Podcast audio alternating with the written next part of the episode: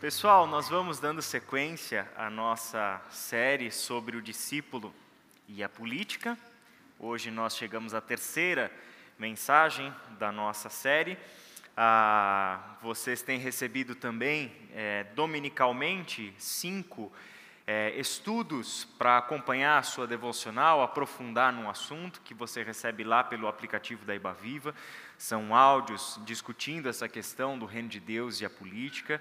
E, embora a nossa série termine na semana que vem, esses estudos sobre reino de Deus e política vão continuar sendo enviados para você por mais um mês. Né? A gente tem bastante assunto para tratar, então tem coisas assim que a gente prefere trabalhar de outras formas e não apenas de púlpito.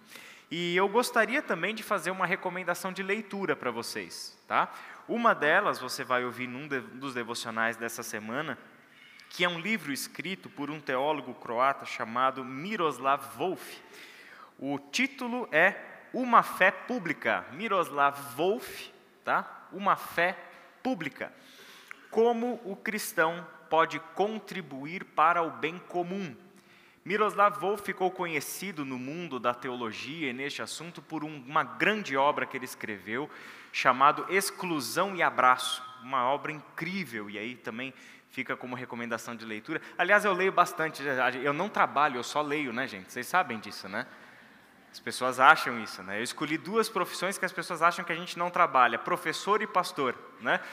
Então eu só leio, eu escrevo umas coisas, eu dou umas aulas, trabalhar que é bom, nada, né? Eu lembro que um, tempo atrás, eu, eu, isso ainda quando eu morava em, em São Paulo, eu estava na casa do meu pai, a gente era vizinho, e aí, uma determinada tarde, eu tinha que ler alguns textos para preparar um, um, curso. E aí, eu estava na casa dele, minha mãe tinha feito um café, eu estava sentado no sofá, com o pé num, num puff assim, lendo e fazendo as minhas notas. Aí, meu pai chega e me pergunta: Você não vai trabalhar hoje? É esse tipo de coisa que a gente sofre o tempo todo, gente. Né? Mas, enfim, Miroslav Wolf, Uma Fé Pública, como o cristão pode contribuir para o bem comum. E o outro é este daqui, de N.T. Wright, Como Deus se tornou rei. Ele é, sem dúvida nenhuma, um dos mais influentes teólogos da nossa geração. N.T. Wright é um inglês, professor de Universidade de Oxford, e ele é um dos maiores peritos no cristianismo do primeiro século. E neste livro ele discute justamente essas questões de poder e autoridade, a dimensão política que estava ali presente no contexto do judaísmo do primeiro século, do nascimento da igreja e como nós cristãos, como povo discípulo de Jesus Cristo, devemos entender poder e as nossas relações com o poder, tá bom? Então, essa é a outra dica, como Deus se tornou rei, de N.T. Wright. Eu quero hoje conversar com vocês sobre um texto que está lá na primeira carta de Pedro, capítulo 2, do versículo 13 ao versículo 17. Primeira de Pedro 2, de 13 a 17. Quero chamar vocês para essa leitura, conversando sobre o povo de Deus e as autoridades como nós devemos entender as autoridades, como nós devemos nos relacionar com as autoridades, o povo de Deus e as autoridades. 1 Pedro, capítulo 2, de 13 a 17. Eu vou fazer a leitura na nova versão transformadora, a NVT. O texto diz o seguinte: Por causa do Senhor, submetam-se a todas as autoridades humanas seja o rei como autoridade máxima, sejam os oficiais nomeados e enviados por ele para castigar os que fazem o mal e honrar os que fazem o bem. É da vontade de Deus que, pela prática do bem, preste atenção, é da vontade de Deus que, pela prática do bem, vocês calem os ignorantes que os acusam falsamente, pois vocês são livres. E, no entanto, são escravos de Deus. Não usem sua liberdade como desculpa para fazer o mal. Tratem todos com respeito e amem seus irmãos em Cristo. Temam a Deus e respeitem o Rei. Vamos orar? Pai querido, nós queremos te dar graças por esta palavra que acabamos de ler e pedir o teu conselho, a tua instrução sobre o que nós vamos estudar a partir daqui, Senhor. Que o Teu Santo Espírito faça a obra dando-nos o entendimento, dando-nos a direção, o discernimento necessários para entendermos esse, este texto, mas também para entendermos o nosso coração e o nosso dever como povo de Deus diante das autoridades, diante dos poderes governamentais e diante das necessidades que este mundo tem. Em nome de Jesus é que oramos. Amém. Eu gostaria de começar falando, em primeiro lugar, sobre esta submissão com que o texto logo inicia. Pedro começa falando sobre submissão. Por causa do Senhor, submetam-se. Por causa do Senhor, submetam-se. Submissão é uma palavra que pode soar até agressiva a alguns ouvidos e em alguns contextos. Afinal, não é parte do nosso, do nosso desejo humano, natural, nos submetermos a ninguém. Se a gente olhar para o princípio lá da criação de Gênesis capítulo 3, existia ali já, colocado no coração humano, uma predisposição à insubmissão, ao desejo, portanto, de governar a si mesmo. Ou seja, porque eu não quero me submeter a uma autoridade, porque eu não quero me submeter a uma lei, porque eu não quero me submeter a uma ordem que está estabelecida, eu decido caminhar pelo meu próprio caminho, fazer do meu próprio jeito, me tornar o meu próprio referencial, fazer lei para mim mesmo, governar a mim mesmo. Esta é a história da humanidade segundo a Bíblia seres humanos, individual e coletivamente, querendo governar a si mesmos, independente de Deus. A insubmissão faz parte do que está no coração humano. E a palavra submissão, quando vem, traz consigo toda uma carga histórica de submissões que tem a ver com opressão, com violação da liberdade, que tem a ver com ter que abrir mão da minha liberdade para me submeter a um regime, a um governo, a uma vontade, a uma lei ou qualquer coisa desse tipo. Então, submissão não é uma palavra né, que, em princípio, já gera um, um agrado, um conforto, um afago no nosso coração.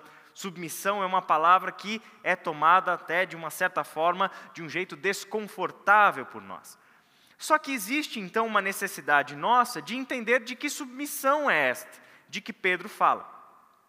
Existe um princípio que está regendo este imperativo de Pedro neste texto. E este princípio que rege o pensamento de Pedro, ao nos dar este imperativo, submetam-se a toda autoridade, como a gente vai ver já já, é a submissão por causa de Cristo. Por isso que não começam com submetam-se, mas começa com o quê? Por causa do Senhor. Então, esta submissão está vinculada ao Senhor.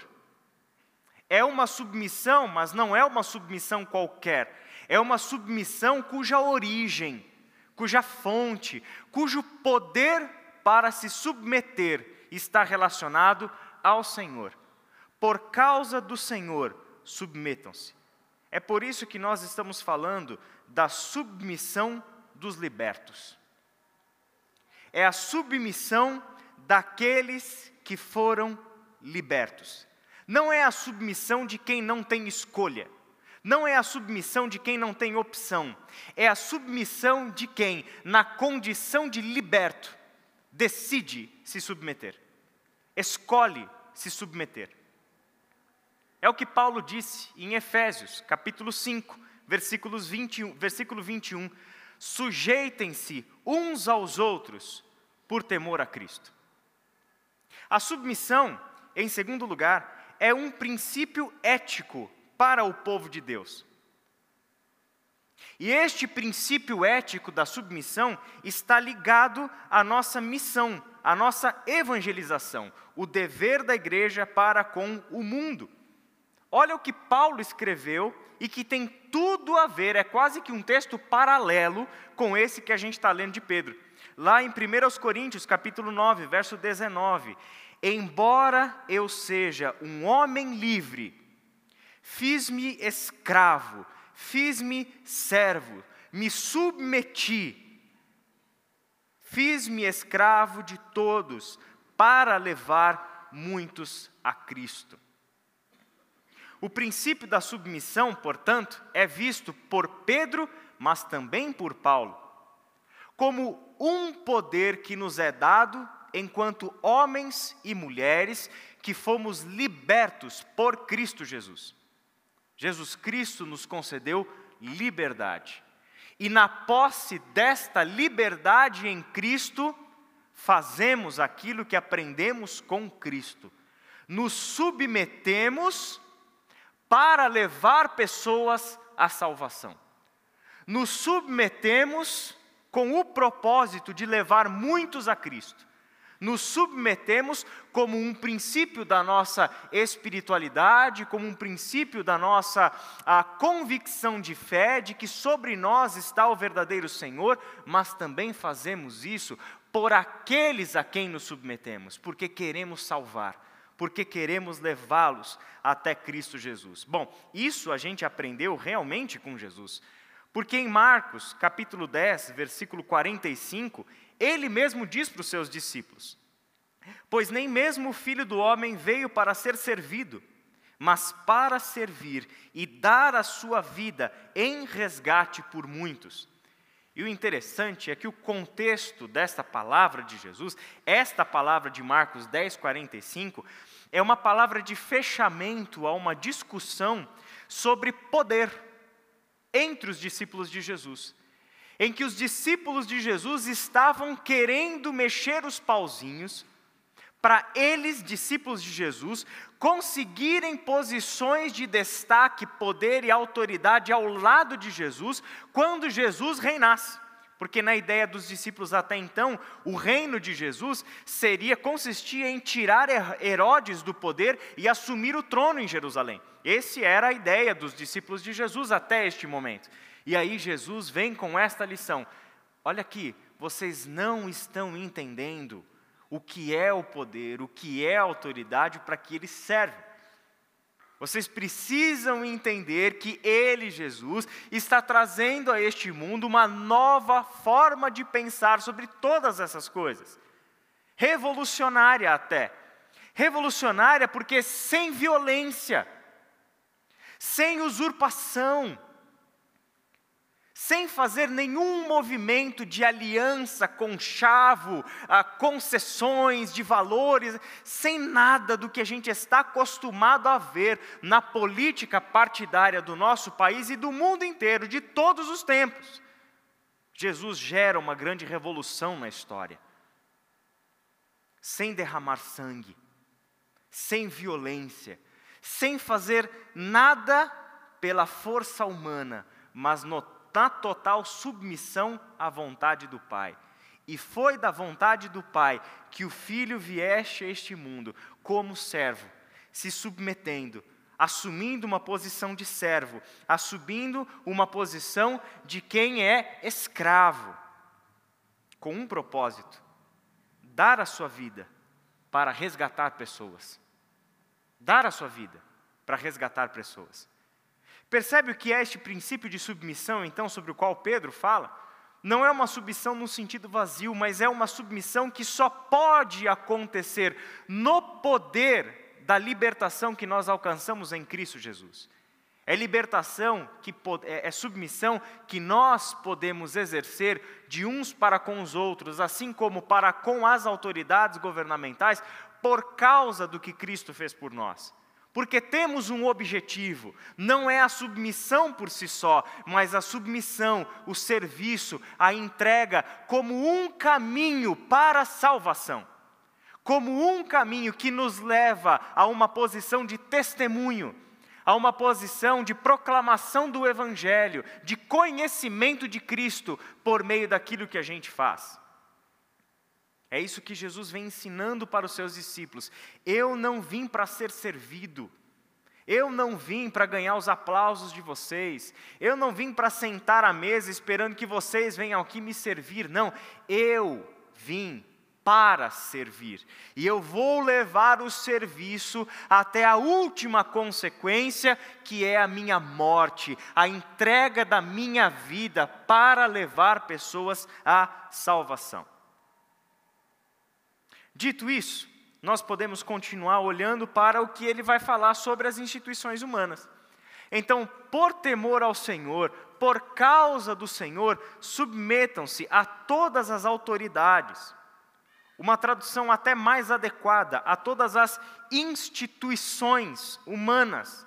A Almeida Revista e Atualizada, uma tradução mais antiga, mantém instituições humanas. Seja o rei como a autoridade máxima, sejam os oficiais nomeados e enviados por ele para castigar os que fazem o mal e honrar os que fazem o bem.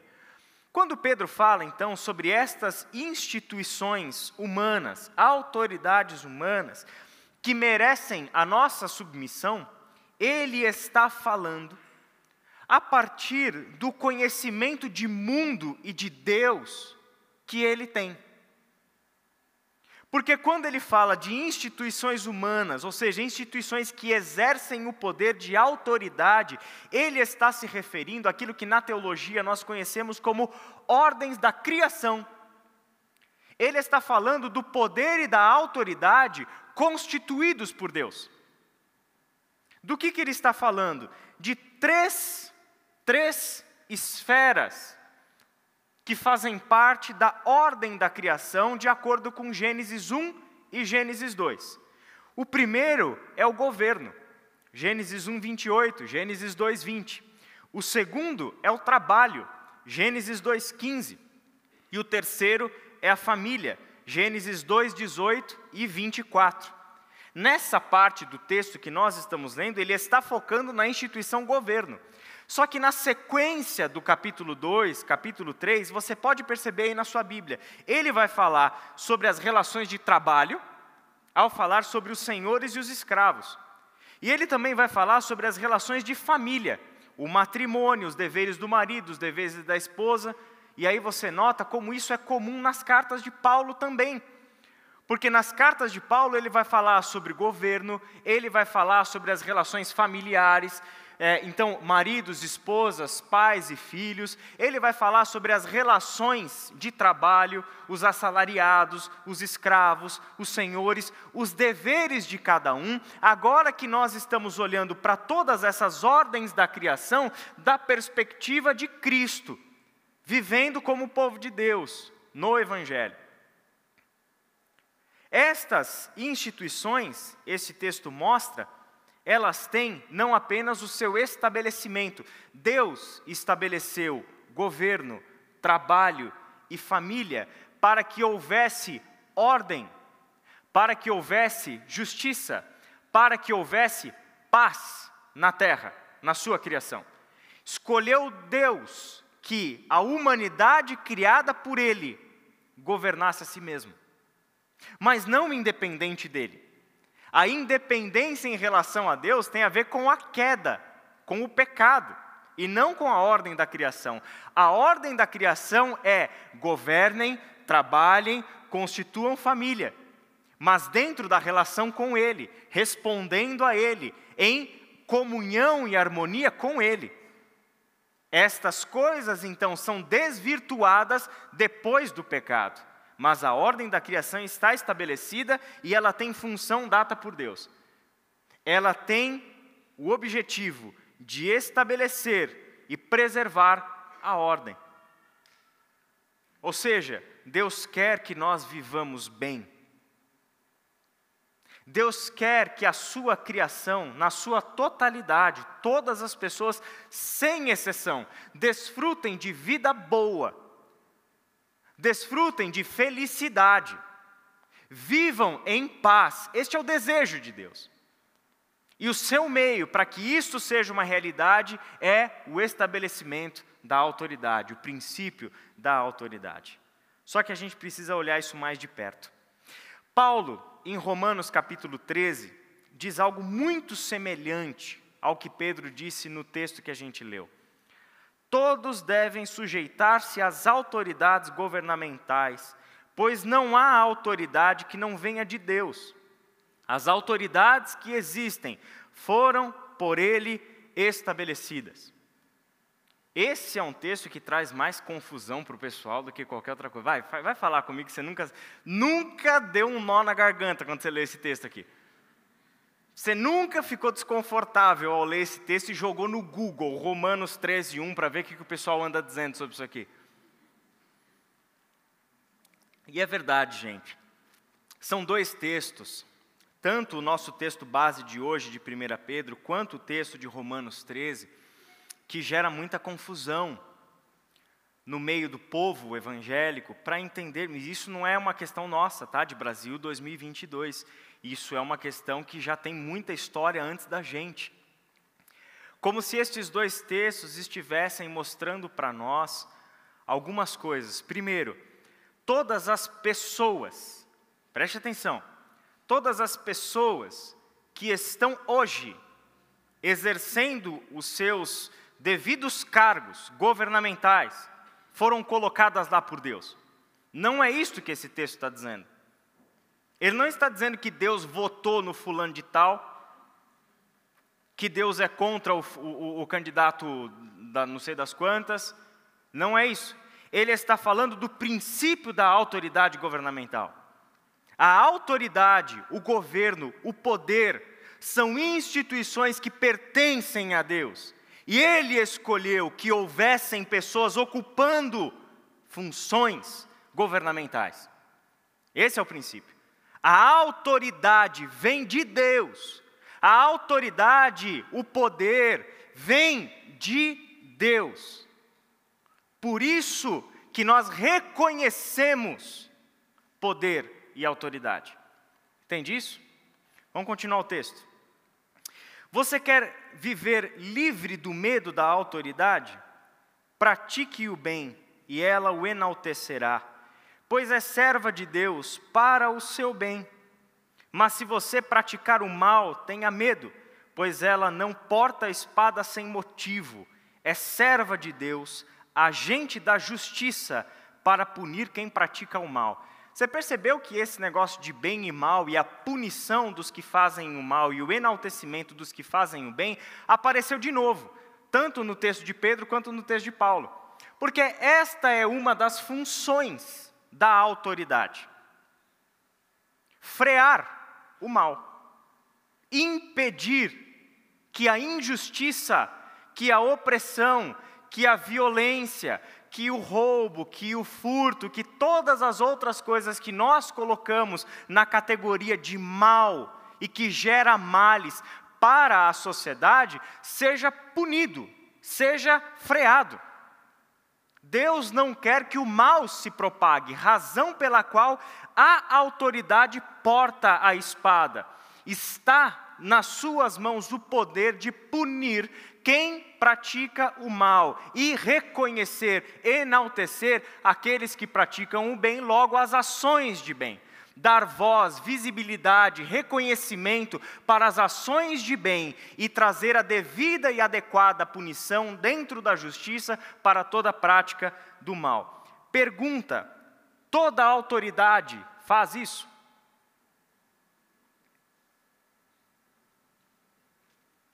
olha ao redor e olha para a história. É isso que a gente vê acontecer? Bom, nós não somos ingênuos, Paulo e Pedro também não eram ingênuos. Deixa eu mudar a pergunta. Jesus praticou o bem? Eu queria ouvir um sim, alto bom som para essa. Só para a gente garantir. Não, não, calma, assim não, vou fazer a pergunta de novo, como se eu não tivesse feito primeiro. Uma, uma, uma questão aleatória que me surgiu agora. Jesus praticou o bem? Como que ele morreu? Sob as ordens de uma autoridade governamental. Não apenas de uma, Pôncio Pilatos, mas lá também tinha o dedo do Sinédrio, as autoridades judaicas. Lá também tinha o dedo de Herodes. Lá tinha Pôncio Pilatos, que estava fazendo o que estava fazendo em nome de uma lei romana, chamada Pax Romana. E em nome dessa lei, ele estava agindo debaixo do poder de César. Pedro, autor da carta do texto que a gente leu, praticou o bem? Como que Pedro morreu? Igualmente crucificado. Amando de quem? Das autoridades governamentais. E Paulo, que escreveu esse texto de Romanos, praticou o bem? Como que Paulo morreu? Exatamente, martirizado, amando das autoridades governamentais. O Novo Testamento não é ingênuo com relação a quem está no poder e ao o que fazem quando estão no poder. Porque o Novo Testamento, de uma certa forma, é filho de um Antigo Testamento. Quando nós olhamos para o Antigo Testamento, encontramos lá em Gênesis as ordens da criação que a gente acabou de ver, por exemplo.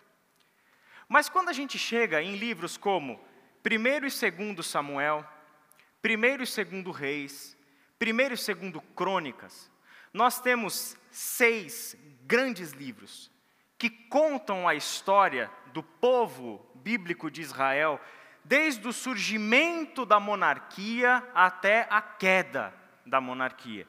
Primeiro no Reino do Norte, depois no Reino do Sul. E o faz narrando esta história, olhando a partir da qualidade do governo, tanto político quanto sacerdotal e religioso. Então, como que o povo do Antigo Testamento contou a sua história?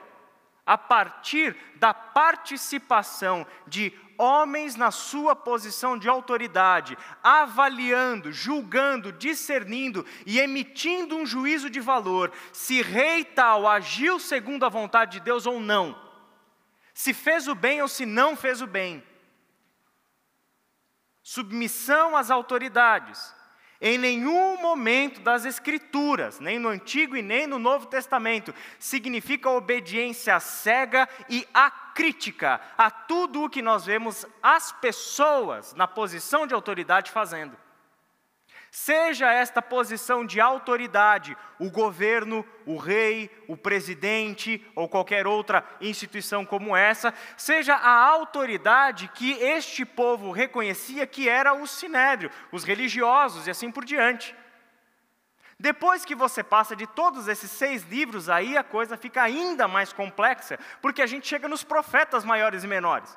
E aí a gente vai até Malaquias com homens enviados por Deus para fazer a avaliação do que o rei e o que os seus sacerdotes, mestres e povo estavam vivendo, se estava de acordo com o que Deus chama de justo ou não.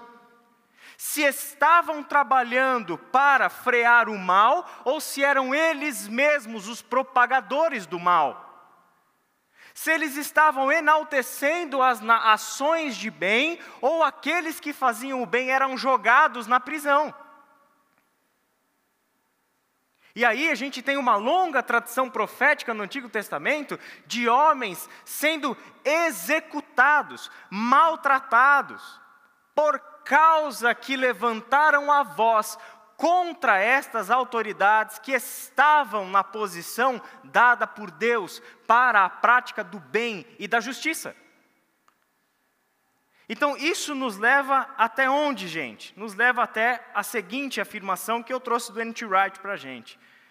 Dizer que o Deus Criador deseja que seu mundo seja ordenado sob o governo humano não quer dizer que qualquer coisa feita por algum governante humano esteja certa. Longe disso, antes, significa que, em última análise, o governo humano deve prestar contas a Deus pelo que faz com o poder que lhe foi emprestado. Olha que coisa. Isso nos coloca diante de uma situação. Jesus, diante de Pilatos. João capítulo 19. Quando Jesus está naquele vai e vem do seu julgamento com Pilatos, em uma determinada cena, Pilatos chega para Jesus e diz: Você não percebe que eu tenho autoridade, eu, não, eu tenho poder para mandar que você seja liberto ou que você seja condenado? Pilatos está inconformado, porque ele está ocupando uma função de poder e autoridade. E diante dele está um nazareno. Sabe o que isso significa, gente? Desculpa a expressão, mas está um caipira diante dele. Ele está no grande centro. Ele, Pilatos. Ele ocupa a posição de autoridade. E com este nazareno veio um monte de gente da Galileia, um bando de caipiras e letrados, etc., que chega aqui. Este sujeito, Jesus, é trazido até, até Pilatos com diversas acusações de ser ele o rei dos judeus, etc. E este Pilatos não abre a boca para falar com, e esse Jesus não abre a boca para falar com Pilatos. E aí Pilatos fica inconformado, mas como assim? Quem que você pensa que você é? Você não sabe quem eu sou? Você não sabe quem eu sou? Você não sabe que poder eu tenho? Você não sabe que lei eu represento? Você não sabe em nome de quem eu estou aqui? Aí Jesus olha para Pilatos e diz: Você não tem poder e autoridade nenhuma sobre mim. Se poder e autoridade não tivessem sido dadas do alto. O poder não vem de você, Pilatos. Poder é emprestado, não é seu. O poder não vem de Roma. Mesmo com todo o seu poderio militar, de influência, o poder não vem, poder não vem dali. De onde vem o poder? O poder vem no alto. O poder pertence a Deus. Então, quem é esse sujeito que está falando com o Rei dos Reis? Pilatos é um homem que está ocupando uma posição de autoridade. E a sua função é punir quem pratica o mal e reconhecer quem faz o bem. Só que Jesus foi para a cruz. E você sabe que o que isso significa. Nós não estamos encontrando em nenhum momento na palavra de Deus uma obediência acrítica a quem quer que seja a pessoa que está no poder. O que cabe a nós é entender que a nossa submissão é, em primeiro lugar, ao Senhor. É com essa compreensão, com essa forma de pensar, que em Atos capítulo 5, eu vou ler a partir do versículo 26 e depois a gente vai ler junto o 29. A gente encontra a seguinte cena: O capitão e os seus guardas foram e prenderam os apóstolos, mas sem violência, pois temiam que o povo os apedrejasse. Em seguida, levaram os apóstolos e apresentaram ao conselho de líderes do povo, o sinédrio onde o sumo sacerdote os confrontou. Detalhe: o sinédrio era a instância de poder, a instituição de poder maior entre os judeus. Acima do sinédrio, aí era com Roma. Então, entre os judeus, o sinédrio é esta instituição de poder máximo. E aí os, os, os uh, apóstolos foram confrontados pelo sinédrio. Nós, lhes ordenamos firmemente que nunca mais ensinassem em nome deste homem, Jesus. Disse ele, e mesmo assim, vocês encheram Jerusalém com esse seu ensino e querem nos responsabilizar pela morte dele. Essa cena é fantástica. Os caras já tinham sido presos por causa da pregação de Jesus e de dizer que as autoridades judaicas mandaram matar Jesus. Isto é uma postura crítica dos apóstolos em relação àqueles que estavam ocupando uma posição de poder, acusando-os de assassinato do Filho de Deus. Olha que pesado isso. Quando você chegar no capítulo 7, você vai ver Estevão morrendo por este sinédrio. E aqui, eles são trazidos de volta para o sinédrio. E aqui algo é mostrado da teimosia, da ousadia destes homens de Deus. mesmo tendo sido presos já, mesmo sabendo que o nosso pescoço está correndo risco, nós não podemos nos calar. Porque nós estamos neste mundo trazendo as boas novas do reino de Deus. E não há autoridade governamental deste mundo que tenha poder para calar este povo de Deus, que fala em nome do seu rei libertador. Então, diante da ordem, nós lhe ordenamos que firmemente nunca, desculpa, nós lhes ordenamos firmemente que nunca mais ensinassem em nome deste homem, e a teimosia, e mesmo assim vocês encheram Jerusalém com ensino a resposta de Pedro.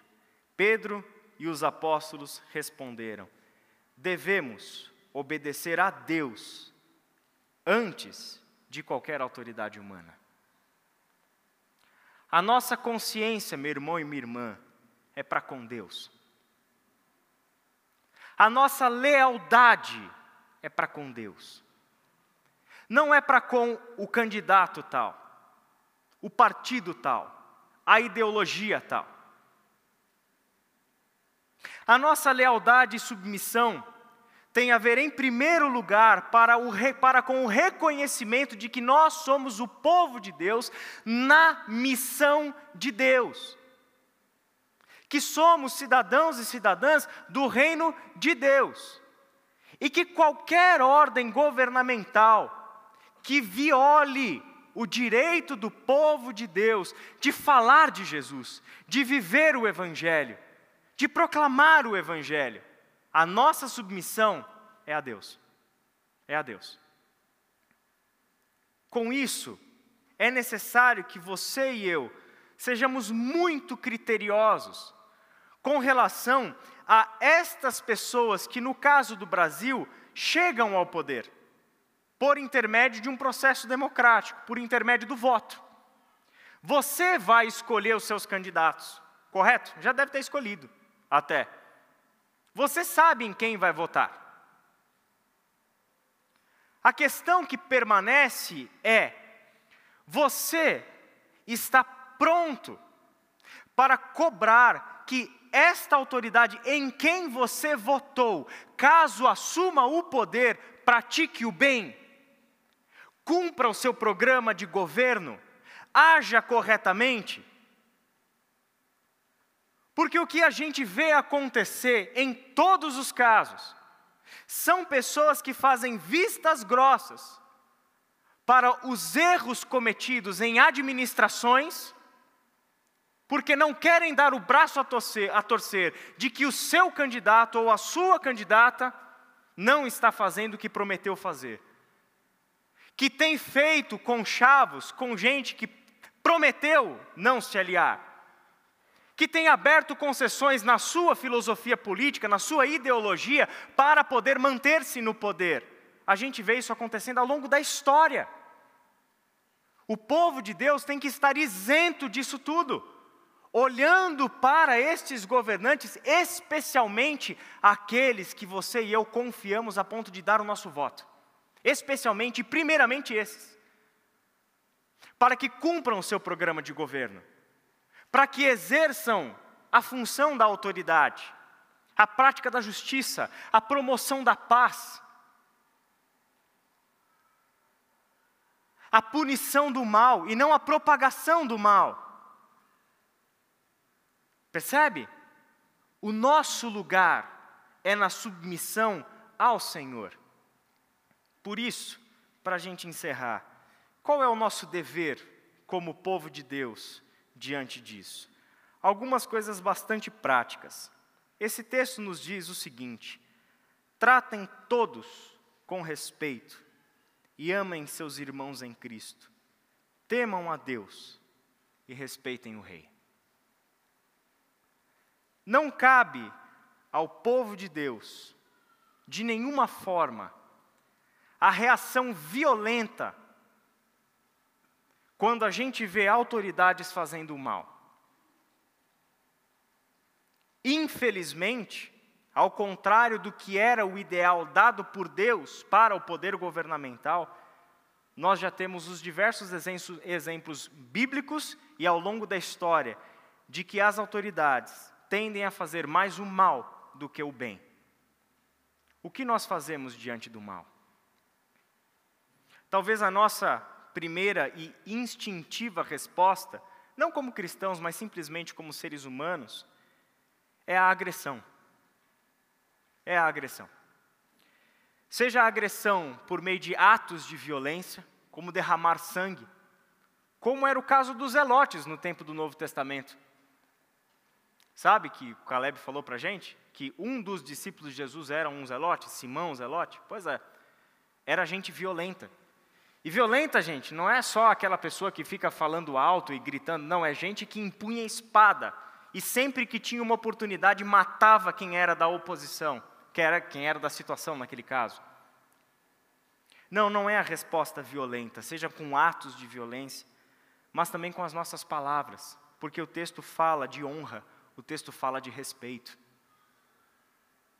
Nós não damos a estas pessoas, por mais que façam o mal, nós não damos a ela a violência. Não entregamos a ela a violência física, a violência com as nossas palavras, os insultos. Não fazemos isso. Olhamos para as autoridades e, por mais que estejam fazendo o mal, cabe a nós ser um povo que age segundo o caráter de Deus. E o faz em amor, o faz em respeito, porque o faz temendo a Deus, porque o faz debaixo de uma relação com Deus. Portanto, a primeira resposta é a não violência.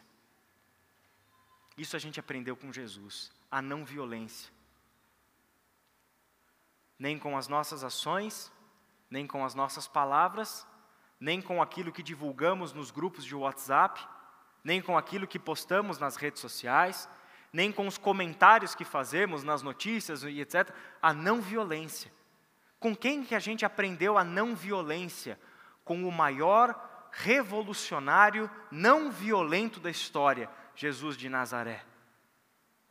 E a sua revolução deu certo sem violência? Está há dois mil anos aí. Há dois mil anos. E olha que este movimento do Nazareno já sofreu e muitos ataques para ser destruído.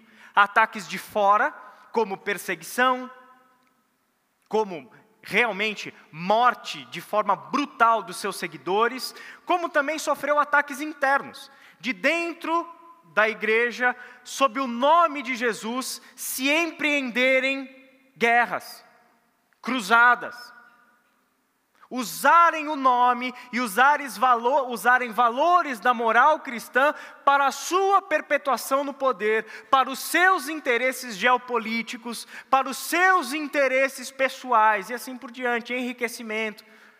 Foram muitos os ataques, mas a igreja está aqui, há dois mil anos, o movimento do revolucionário não violento, Jesus de Nazaré. Em segundo lugar, a palavra de Deus nos mostra que devemos à oração. Em primeiro lugar, recomendo que sejam feitas petições, orações, intercessões e ações de graças em favor de todos. Desculpa, em favor de todos, em favor dos reis e de todos que exercem autoridade, para que tenhamos uma vida pacífica e tranquila, caracterizada por devoção e dignidade. Isso é bom e agrada a Deus, nosso Salvador, cujo desejo é que todos sejam salvos e conheçam a verdade. A finalidade, como a gente viu em, em 1 Coríntios 9, como a gente viu em 1 Pedro, qual que é? Salvação, o conhecimento da verdade. O caminho a submissão, o caminho à oração. A oração. Não me importa se você é a favor ou contra tanto Bolsonaro quanto Lula. Deixa eu te fazer uma pergunta. Nos anos do governo Lula ou nos anos do governo Dilma, se você é da oposição, quantas vezes você orou por ele, por ela? E por todos os demais, em todas as esferas que ocupam posições governamentais. E quantas vezes você foi a público, ridicularizando, violentando, desonrando, colocando o seu protesto e assim por diante. Eu não estou dizendo que o protesto e que o levantar a voz contra o que está errado não faça parte do processo democrático. Isso faz parte. A gente sabe disso. Só que, em primeiro lugar, cabe a nós o quê? A oração. A oração. É fazer uma coisa sem deixar de fazer a outra. E a oração?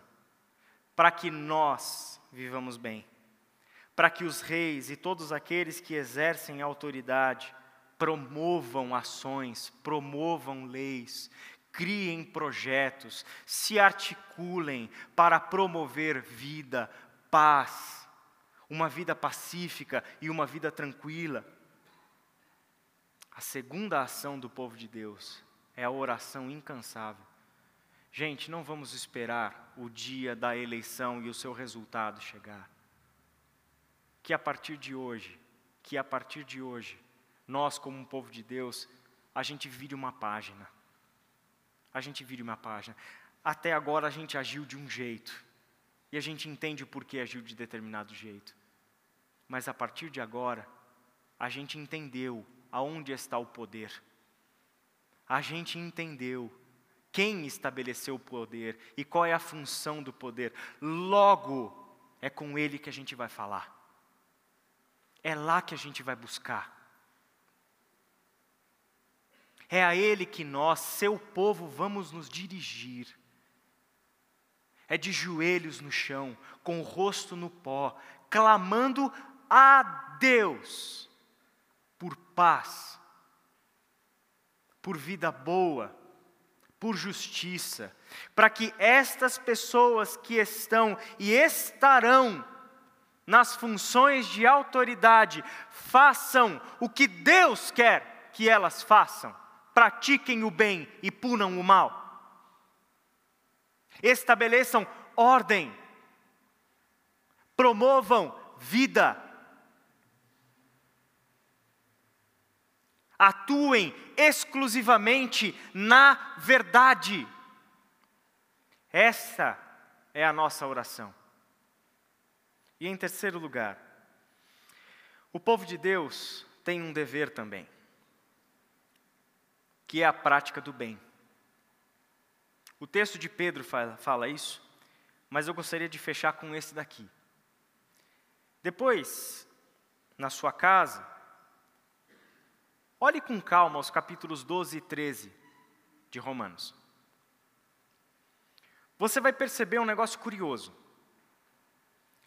Porque o capítulo 12 encerra no verso 21 com essa afirmação: Não deixem que o mal os vença, mas vençam o mal praticando o bem.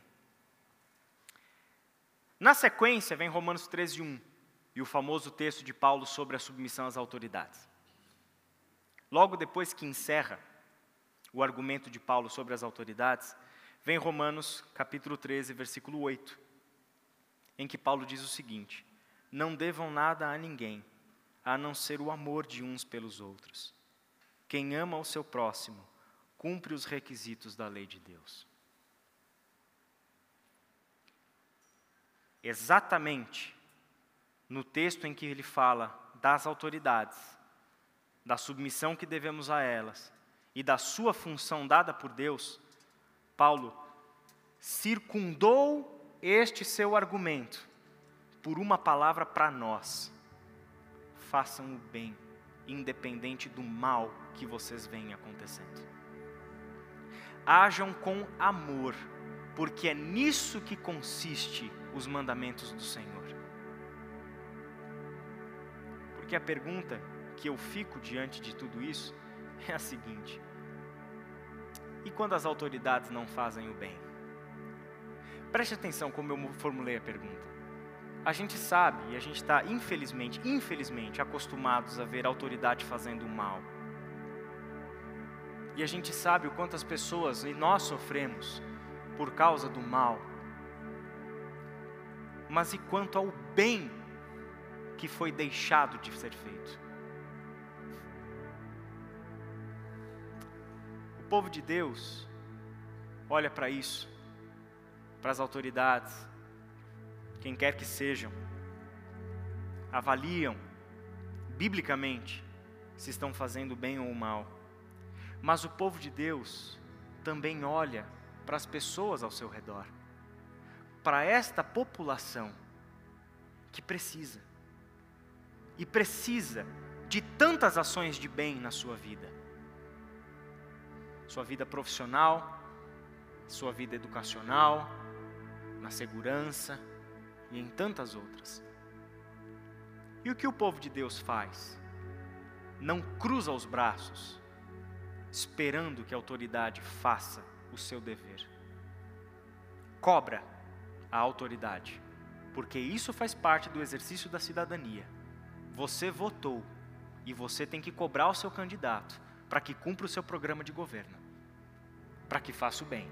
Cobra, mas não cruza os braços, esperando uma epifania moral do sujeito.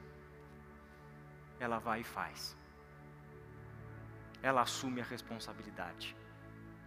Porque a igreja é serva daquele que recebeu do Pai toda a autoridade, tanto nos céus quanto na terra. Não é verdade? Mateus capítulo 28, não foi isso que Jesus disse para os discípulos? Pois eu recebi toda autoridade me foi dada nos céus e na terra. Portanto, vocês vão São vocês, povo de Deus, que ocupam no mundo uma posição de autoridade, segundo a vontade de Deus, e com o poder de viver segundo a vontade de Deus, porque em nós habita o Espírito Santo de Deus. Nós somos este povo. Eu quero dar dois exemplos para vocês, bem rápidos. Primeiro, um bem antigo, Atos, capítulo 2 e Atos, capítulo 4. Este povo de Deus, que estava vivendo, e quem estava na autoridade, quem estava na função governamental, foram aqueles que mandaram assassinar Jesus. Eram esses dias que esse povo vive. Esse povo olhou ao redor, e o que eles perceberam? existem necessitados entre nós. Existem famílias que não têm o que comer. Existem pessoas sem moradia. E o que, que a gente faz? Por que, que você quer ir até o sinédrio para resolver o problema? O que, que eles fizeram? Reparte o que a gente tem, para que não haja mais necessitados entre nós este povo foi e fez. Porque olhou ao redor e percebeu pessoas que precisavam. E a necessidade daquelas pessoas constitui-se como um dever para o povo de Deus. Não podem haver necessitados entre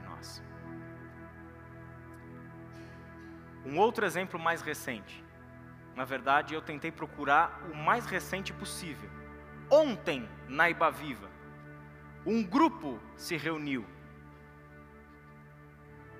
para participar de um curso de visitação a enfermos. Passaram o dia todo aqui.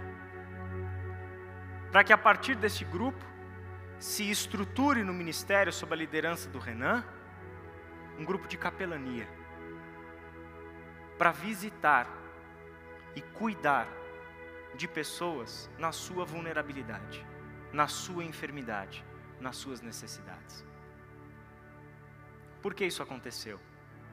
Porque se olhou ao redor e percebeu: nós precisamos cuidar dos nossos enfermos. Muito mais do que o cuidado apenas das suas necessidades físicas, mas precisamos cuidar das suas necessidades espirituais, emocionais, afetivas. Precisamos estar lá. é um grupo que olhou ao redor, detectou um problema, detectou uma necessidade. E o que ele faz diante disso? Eis-me aqui, envia-me a mim. A quem enviarei? A palavra do Senhor para Isaías continua invocando a todos nós. A quem eu vou enviar?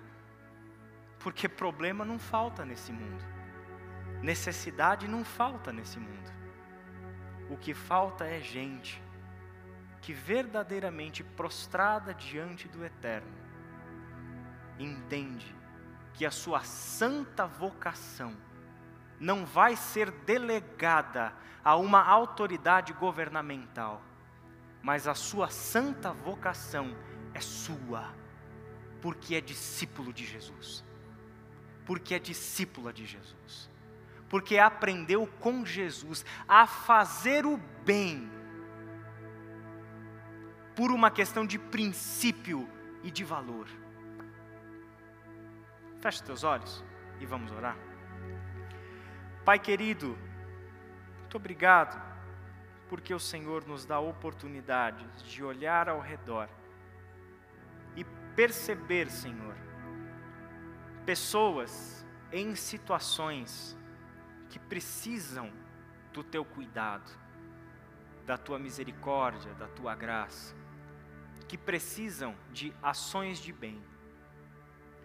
Temos crido, Senhor, que se tem no mundo um povo cuja natureza da fé e da vida é a prática do bem, a prática do amor, o serviço incondicional, esse povo é a gente. Ó Senhor, que a gente cumpra o nosso dever como povo de Deus neste mundo. Traga a nós, Pai, o temor o temor pelo reconhecimento de que na ordem da criação existe a autoridade.